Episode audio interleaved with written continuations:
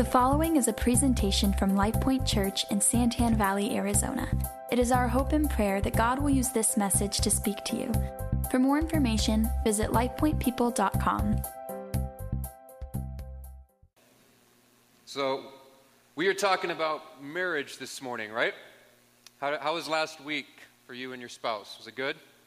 Any arguments? You can be honest. We're all friends here. We're all family, according to Terry. So go ahead. You can just shout out. No, you can't. Don't, don't do that. Was it a good week? Did you fight? Did you argue? Did you ever go to bed angry with each other?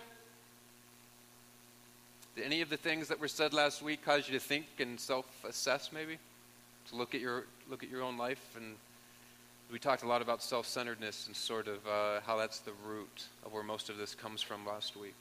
We're going to keep going. We're going to keep going for the next few weeks in this series. And so I want to start off again with the passage that is so elemental to marriage, to God's view of marriage. It's, uh, it's the single greatest uh, passage in Scripture about how God views marriage and, and, and what we're to do as we look how this relationship between man and woman is supposed to be played out. So Ephesians 5, 21 through 33, we're going to read it again. It's the foundation of where we're going forward. And I just want to get these scriptures in our minds. Ephesians 5, 21. We'll have it on the board, but we have Bibles if you'd like that as well. Submit to one another out of reverence for Christ.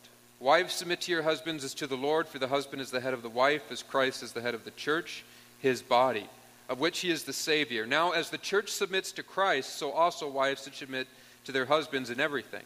Husbands, love your wives just as Christ loved the church and gave himself up for her, to make her holy, cleansing her by the washing with water through the word and to present her to himself as a radiant church without stain or wrinkle or any other blemish, but holy and blameless. In this same way, husbands ought to love their wives as their own bodies. He who loves his wife loves himself. After all, no one ever hated his own body, but he feeds it and he cares for it, just as Christ does the church, for we are members of his body. For this reason, a man will leave his father and mother and be united to his wife, and the two will become one flesh. This is a profound mystery. But I am talking about Christ and the church. However, each one of you also must love his wife as he loves himself, and the wife must respect her husband. This is the word of the Lord. So there are many ways to break this down, but we're going to look at six elements over the next coming weeks, four or five weeks, and the different principles Paul lays out here. And we looked at one last week, and we're going to look at another one this morning. So the first one is this, if you're taking notes, and this is the one we looked at last week. Uh, what Paul lays out is, first of all, what is the power for marriage? And the power for marriage is, verse 21 of what we just read, submit to one another out of reverence for who? Christ. Not for your spouse, or how great they are, or how smart they are, or how kind they are, but out of reverence for who Christ is and what he has done right? The video just showed him dying on the cross, how he came and brought love down. That is who we that is why we submit to one another out of reverence for Christ. And out of literally the translation is out of fear of Christ. Now the word fear does not mean to be scared of him. Psalm 130 says, and it's the same word, but with you there is forgiveness, therefore you are feared.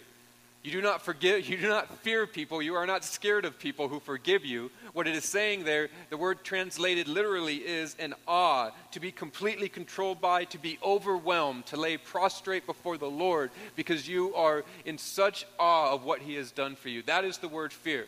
So if we understand it there, that if I am to submit to one another out of fear, out of awesomeness for what Christ has done, out of reverence, because I am so completely captured by his love for me, then we understand the verse, don't we? We understand how this week, no matter what your spouse did or did not do for you, you could have still submitted to them and loved them because of what Christ has already done for you. So, did it make it easier this week knowing that? One person says yes, everyone else is like, hmm, mm-mm, not talking about it. That's the power for marriage. That's the power for marriage. That's, that's the first one. So Paul's assuming that if you're going to have a marriage like this, like verse 21, where we're going to submit to one another out of reverence for Christ, what's he assuming? That I have some sort of a relationship and an understanding for who Christ is, and that I have allowed the self centeredness problem that I have to be given over to him so I am no longer that way. It assumes the gospel. You cannot have the power for marriage without the gospel. And we we are going to talk about why. But that is the foundation of it. And let me just say this often you'll hear me say this is a gospel preaching church. We just did a starting point. We had a little over 50 people who've been coming here in the last few months uh, attend the starting point, and I, one of the first things I lead off with is this is a gospel preaching church. And what that means, I'm going to borrow this phrase from Timothy Keller at Redeemer Presbyterian because it's such a cool phrase. What it means to be a gospel preaching church is this the gospel is that you are more sinful, evil, and weak than you ever dared dream, but you are more valued, accepted, and loved than you'd ever dare hope to be. You catch that? Okay, all right, I was going to, but uh, the gospel is you're more sinful, evil, and weak than you ever dared dream, but you are more valued, accepted, and loved than you ever dared hope. That is the gospel. That is the message of the gospel. And there are churches that stress different portions of that. So if you're in a legalistic church, you're in a church that says you better perform or God's going to get you right? And maybe some of you have been a part of those churches in the past. If you're in what's called a permissive church, then you're in a church that says, We love you, you're valued, but we're never going to talk about your sin or the importance of repenting from it. Just, God loves everybody. Let's hug a tree, let's feel good about life. Things are well. A permissive church says God loves everybody, so try your best. He basically accepts you exactly how you are. And the gospel instead does not create legalism or permissiveness. Instead, the gospel tells a person that they are loved and that they have been saved. You see, the permissive person thinks it's a great deal because they enjoy committing sin and God enjoys forgiving it. It's a pretty good deal. The legalist says, I know I'm in God's will because my life is miserable. Instead, the gospel says, I need to repent not in order to be saved, but because I'm saved. Wow. That, that should be mind blowing for some of you here. I need to repent not in order to be saved, but because I've already been saved. And that is why I repent. I repent out of a joy, I repent out of a deep gratitude. As Martin Luther said, all of life is repentance. That is why I choose to repent. That is the gospel message. That is not church message. That is not a man-made message. That is the message of Christ. You repent because you are saved. And when you're saved and you're accepted and you're loved, you have a freedom to repent and you begin to repent more often. Isn't that true? You know, I had a father who is an incredible father, loved me to death, and I knew it. I knew how much my dad loved me. And it was easy to go to him and to tell him when I was wrong. And I was a prideful young man, and I did not tell many people ever that I was wrong. When my father would bring something up to me, and I knew it, and I knew he caught me red handed, there was an ease in repenting to him. Because I never felt that when I said I'm sorry to him, he would say, Ha, I knew it. I never got an I told you so from him. I never felt that I needed to say sorry either to get his love back for me because of the wrong I had done to him. It was easy to repent because I knew I was already forgiven before I repented. But it was important to repent because it puts my mind and my space in this world back into alignment, right? Sometimes we can get out of alignment there. So the power of marriage, I went a little long. The power of marriage there is the basis of it. It assumes, verse 21, that we submit one another, in, uh, one spouse to the other in marriage based out of reverence and fear of Christ. Remember, the awe of Christ. Everything else is built on that. So if you're taking notes, that's numero uno. Uh, numero two is Paul gives us the. Is that confusing? Paul gives us the definition of marriage, not just the power, but the de- definition of marriage. And that definition is that it's a covenant. And we're going to talk about what that means today, what the word cleave means, how cleave's technical term is to be glued to one another. And we're not talking Elmer's glue, we're talking Gorilla Glue, Crazy Glue, glued to one another. It's not coming apart. There's going to be a massive, massive tear, and things are going to get ruined, right? We, in our first house, could not find a nail, had crazy glue stuck a hook to the wall with crazy glue. When we moved, went to remove the hook, tore half the drywall off with it. And I was like, that is some glue. That is incredible that after all these years, there it still is, totally ruined, put a hole in the wall because of it. That is what a covenant is. And that is also why, as some in here know, a divorce can be so painful because you two were to cleave to one another. You were, your lives were glued together. It's as if you had become, crazy, I know, one flesh. It's funny how the Bible got that right. It's a technical term designed by God as we talk about what the definition of marriage is. We're going to talk about that today. Uh, but where, where we're going to be going here from here on out. Number three, the following passage teaches us the priority of marriage. Therefore, a man shall leave his father and mother. Okay, you hear that, husbands and wives? Leave mom and dad. You got to leave them. And for some, that means leave the traditions. Well, we always did things this way. You know what your spouse hates to hear? How you always used to do things. Well, we did it this way. This is how we're going to do it. And you know, here's the thing is we understand this concept, right? We understand the spouse who's still attached the apron strings to mom or to dad, and you're like, yeah, they need to leave their parents. But I want to tell you something this morning. If you still hate your parents, you haven't left them either. If you still hold bitterness or anger to a parent or to whoever raised you, maybe an aunt and uncle or a grandparent, and you still you still can't forgive what they've done to you, you haven't left yet. And your marriage cannot become priority in your life until you leave. You cannot start this new family and this new, much more intimate, deeper relationship with your spouse until you are able to leave that behind. Now, now, that doesn't mean you have to give up everything they did, and maybe you had wonderful traditions, but you know the things that you hold on to from your childhood, which are currently driving a wall and a wedge between you and your spouse. And I, I want to say this this morning. We talked last week about how wounded people are often the most self centered people. But truth is, most of us in here are wounded. Most of us in here, all of us in here, were raised by somebody who was probably themselves wounded. And so we bring these wounds into this new relationship that neither one of us have dealt with yet. And we wonder why we can't get along. We wonder why it seems so hard to make this stick. We wonder why it's so hard to submit to one another because it's so difficult to get over our own selfishness. So, we're going to talk about the priority of marriage and what that looks like. And here's the thing marriage is God's institution, it was invented by God. So, when we come into marriage and we say we're going to run things my way, I'm going to do this my way, you're, you're, in a, you're in for a world of hurt. You're in for a lot of trouble. To ignore God's law is to do so at your own peril. And if you say, my marriage is going to be second, right now my career has to be first, my dreams have to be first, my schooling has to be first, I promise you're doing it to the death of your marriage. There is a priority in marriage, and in your life, right after the Lord, it has to be the first thing that comes. Your children can't be first, your career, your pets.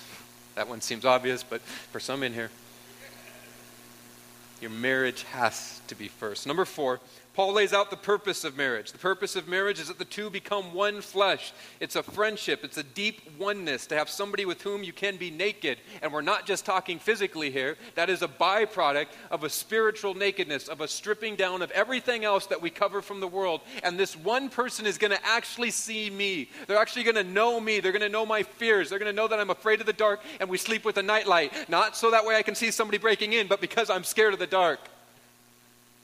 See, the rest of the world would laugh at you, but your spouse loves you. Your spouse is the person who can look into the parts of you that nobody else sees and love you and not laugh. Or maybe they laugh at you, but they laugh because they love you. Isn't it amazing to have somebody like that? Isn't it amazing to have somebody with which you can be that vulnerable with? It's the purpose of marriage. Sex is merely a outworking of it. And when you, we live now in a culture that says, no, we lead with sex, we lead with the physical nakedness to know if I'll be compatible in all of these other things, it's so backwards. It, it's so, from the stage, I can't even say it, it's just terrible that we lead with the very thing meant to come after we've experienced and been bound to somebody emotionally and spiritually. It's the thing that we lead with, and we wonder why there's so much brokenness in that area. You wonder why there's so much brokenness in a world that views sex as something to lead with rather as, than a byproduct of the friendship, oneness, and covenant relationship that God created it to be. Number five, and this is going to be the real minefield here the structure of marriage. The structure of marriage is the body structure that Paul talks about. Paul lays out here that the structure of marriage is the head body structure, right? The husband is the head and the wife is the body. It says no one ever hated his own body. It's talking about the same illustration Paul uses to describe the church and Christ and the functions that happen and how it's a complementary relationship. I just had a good friend uh, allow me to see, he's working on his doctorate in the Trinity, and he has an entire 40 page chapter dedicated to just this section on the head body relationship Christ to God, Christ to the church, man to woman. It's incredibly fascinating. And I look forward to getting to that section as we talk about that. And lastly, is this number six.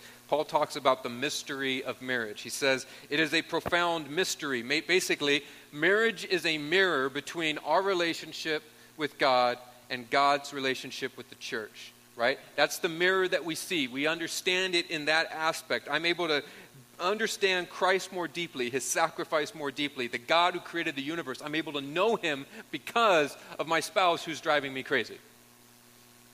Because of this person that I just cannot seem to see eye to eye with, who we feel that we are growing apart, that we are changing. And Christ says, Yeah, that's the point said to make her holy, cleansing her by the washing with water through the word, and to present her to himself as a radiant church without stain or wrinkle or any other blemish, but holy and blameless.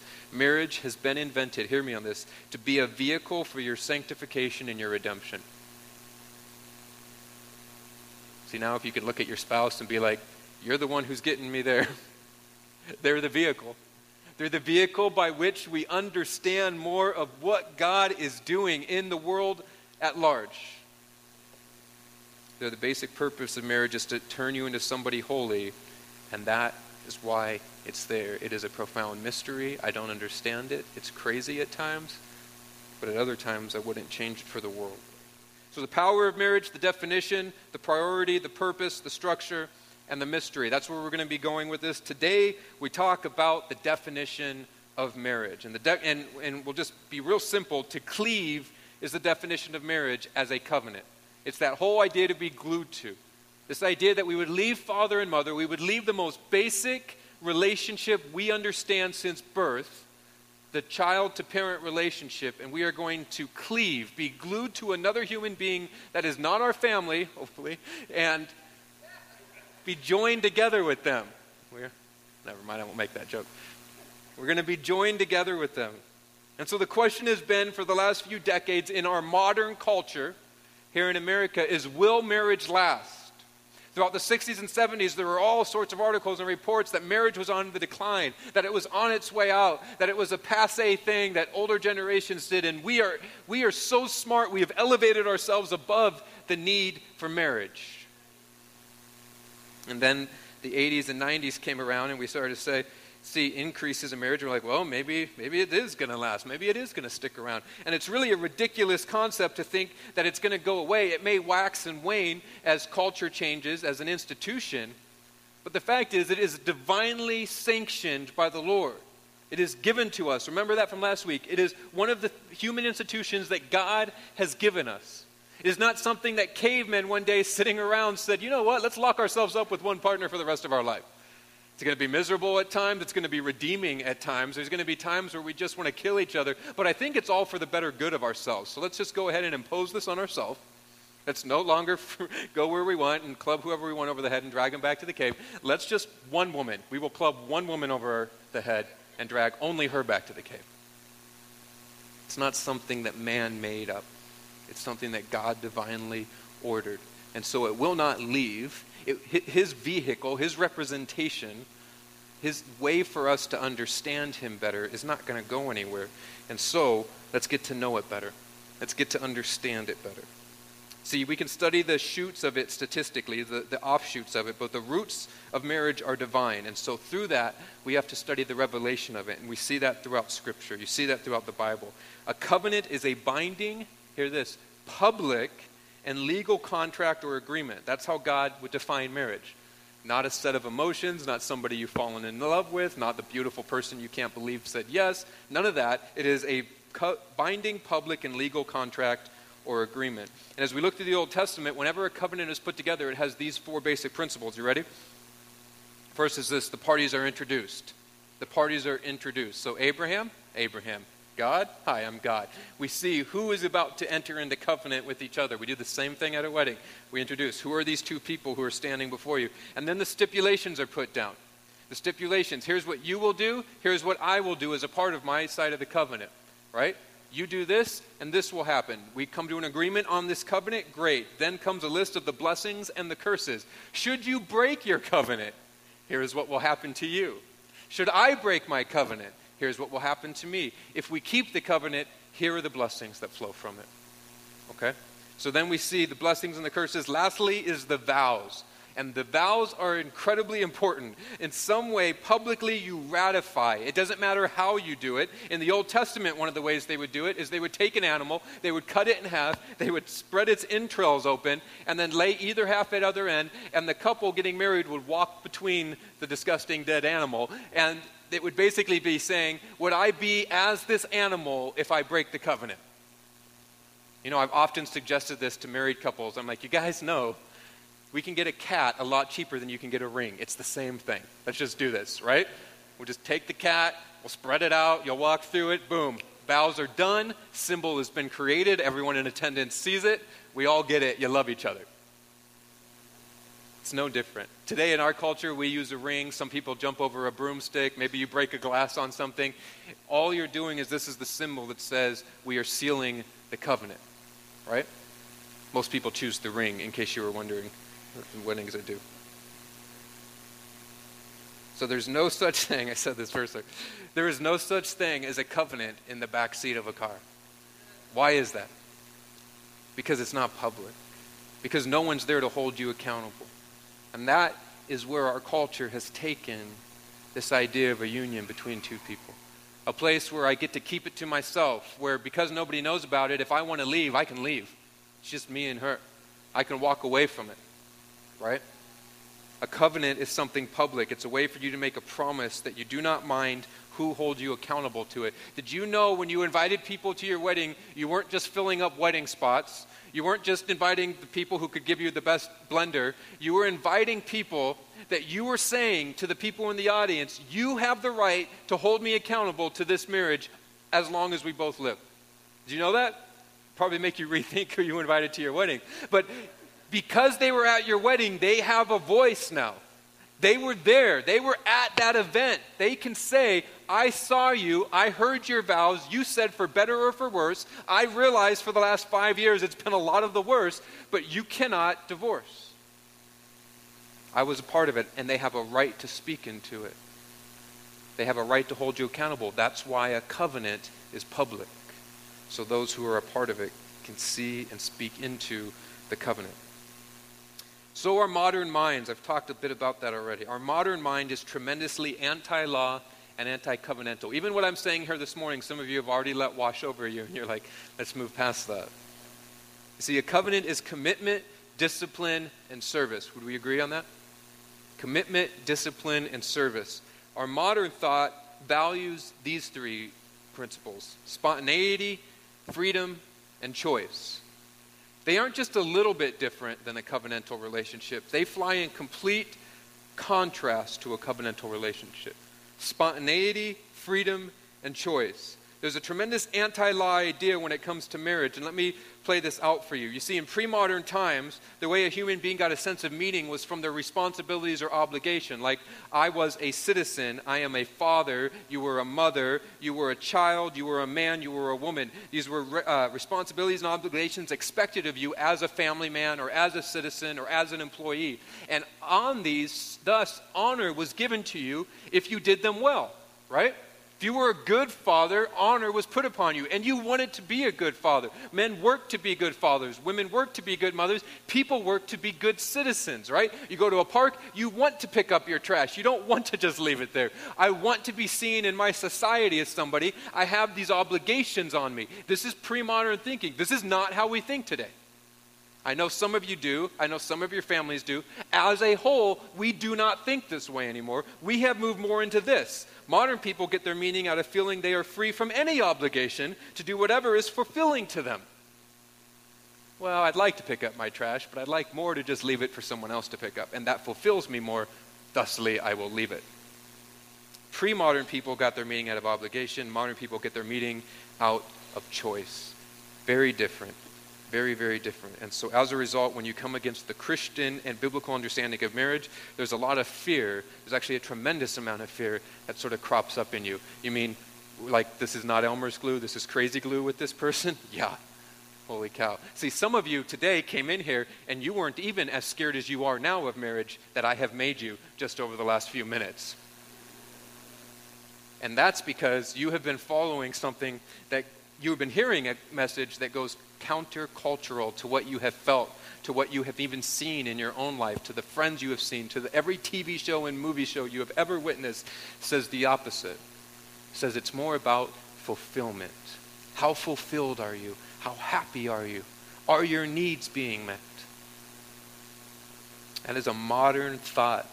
That is a new idea. That is a sinful, selfish, self centered, me first idea. And I'm going to talk about here why that doesn't lead to love. If you're going to get married, make sure it's mutual and negotiable.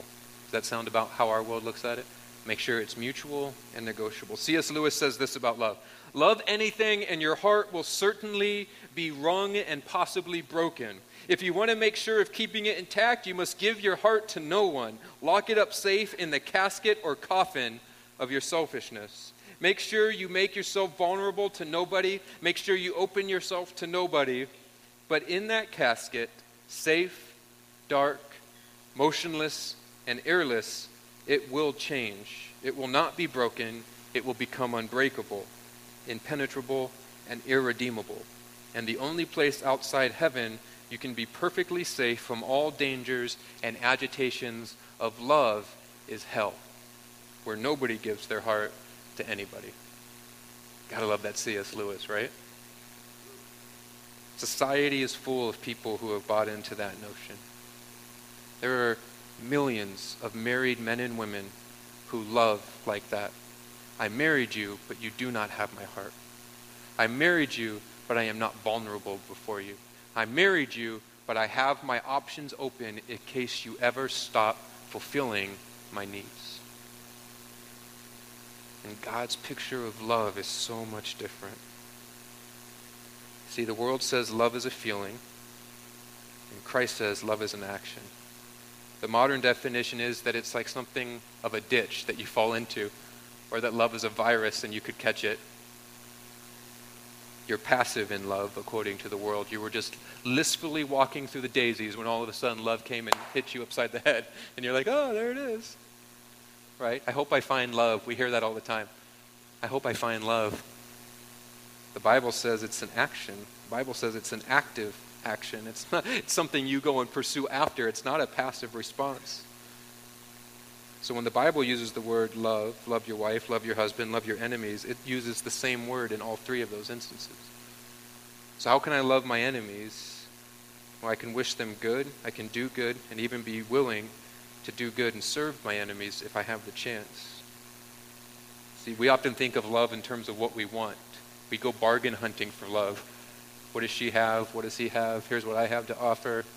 You know, sort of doesn't match up. We get into marriage and we find out that our spouse is not giving us what we expected or wanted, so we withdraw. He is not the person he used to be. She is not the person she used to be. He used to do this, she used to do that. And so we slowly pull back and we pull back and we pull back until we no longer give anything anymore. It's beyond passive. We don't even try to love anymore.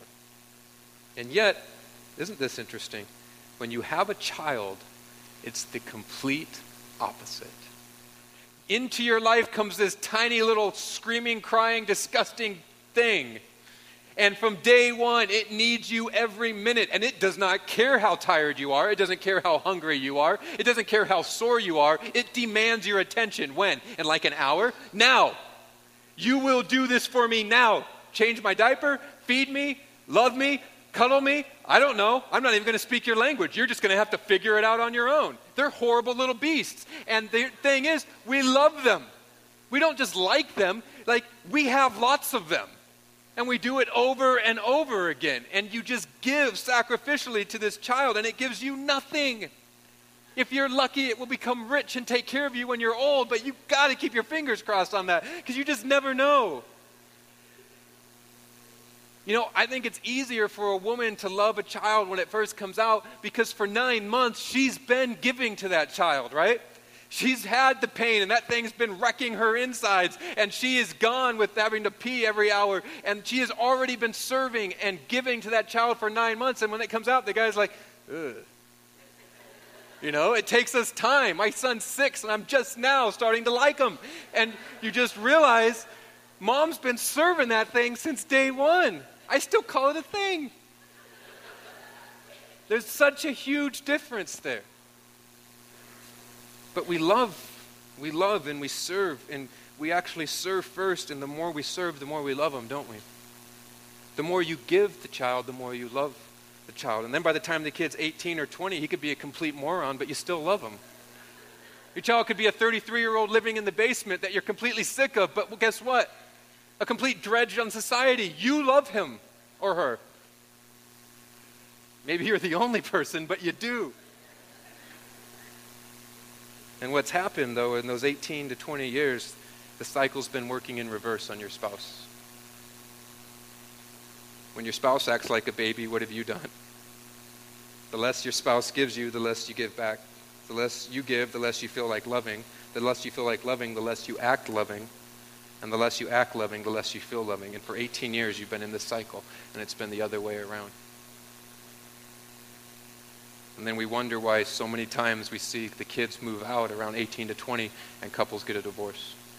Because the one thing, the one person in their life that they were giving sacrificially to no longer needs them to. And they look at each other and realize, I haven't given sacrificially to you in almost two decades. And they don't know what to do with themselves. And they assume the only answer must be to separate, to become unglued. And Christ says, You know, it's pretty easy to get that back. You remember the day your child was born? Start giving again. Well, what if my spouse just, your child gave you nothing in return and you fell in love with it? Begin to give again. Because when we begin to give again, you feel more loving. The more loving you feel, the more you give. The more you, you give, the more you act loving. And the more you feel loving, it's a cycle. But the world says if you aren't getting anything in return, you don't have to give. And we buy into that. We'll close with this. Frankly, the days in which you are most able to honor God by loving your spouse the way Christ loved the church are the days in which you don't feel much affection at all. Does that sound about right? It's the way Jesus loved us on the cross when he did he look down and say, Oh, good, just my body type. I can't wait to die for these people? No, he loved us while we were still his enemies, while we would spit at him and beat him. And that's the day when you love your spouse on a day where you don't feel any affection, but you still serve and you give. In that moment, in that day, you will feel a deeper connection with what Christ did for you on the cross. Now, don't go being a martyr here and be like, oh, I felt it. I asked him to do the dishes, and he just never does. That's not what we're saying here there is an ongoing. Maybe some of you are in marriages where you have been giving and been giving. And hear me on this. You are experiencing, and you do have a deeper understanding of what your God went through on the cross. But there is hope. There is hope. The second practical implication that we're going to finish on today is this that marriage is confrontational. You'll never understand that and know it or have the benefits of it unless you're in a covenantal marriage because I cannot be confrontational with somebody who could possibly walk away from me. Right?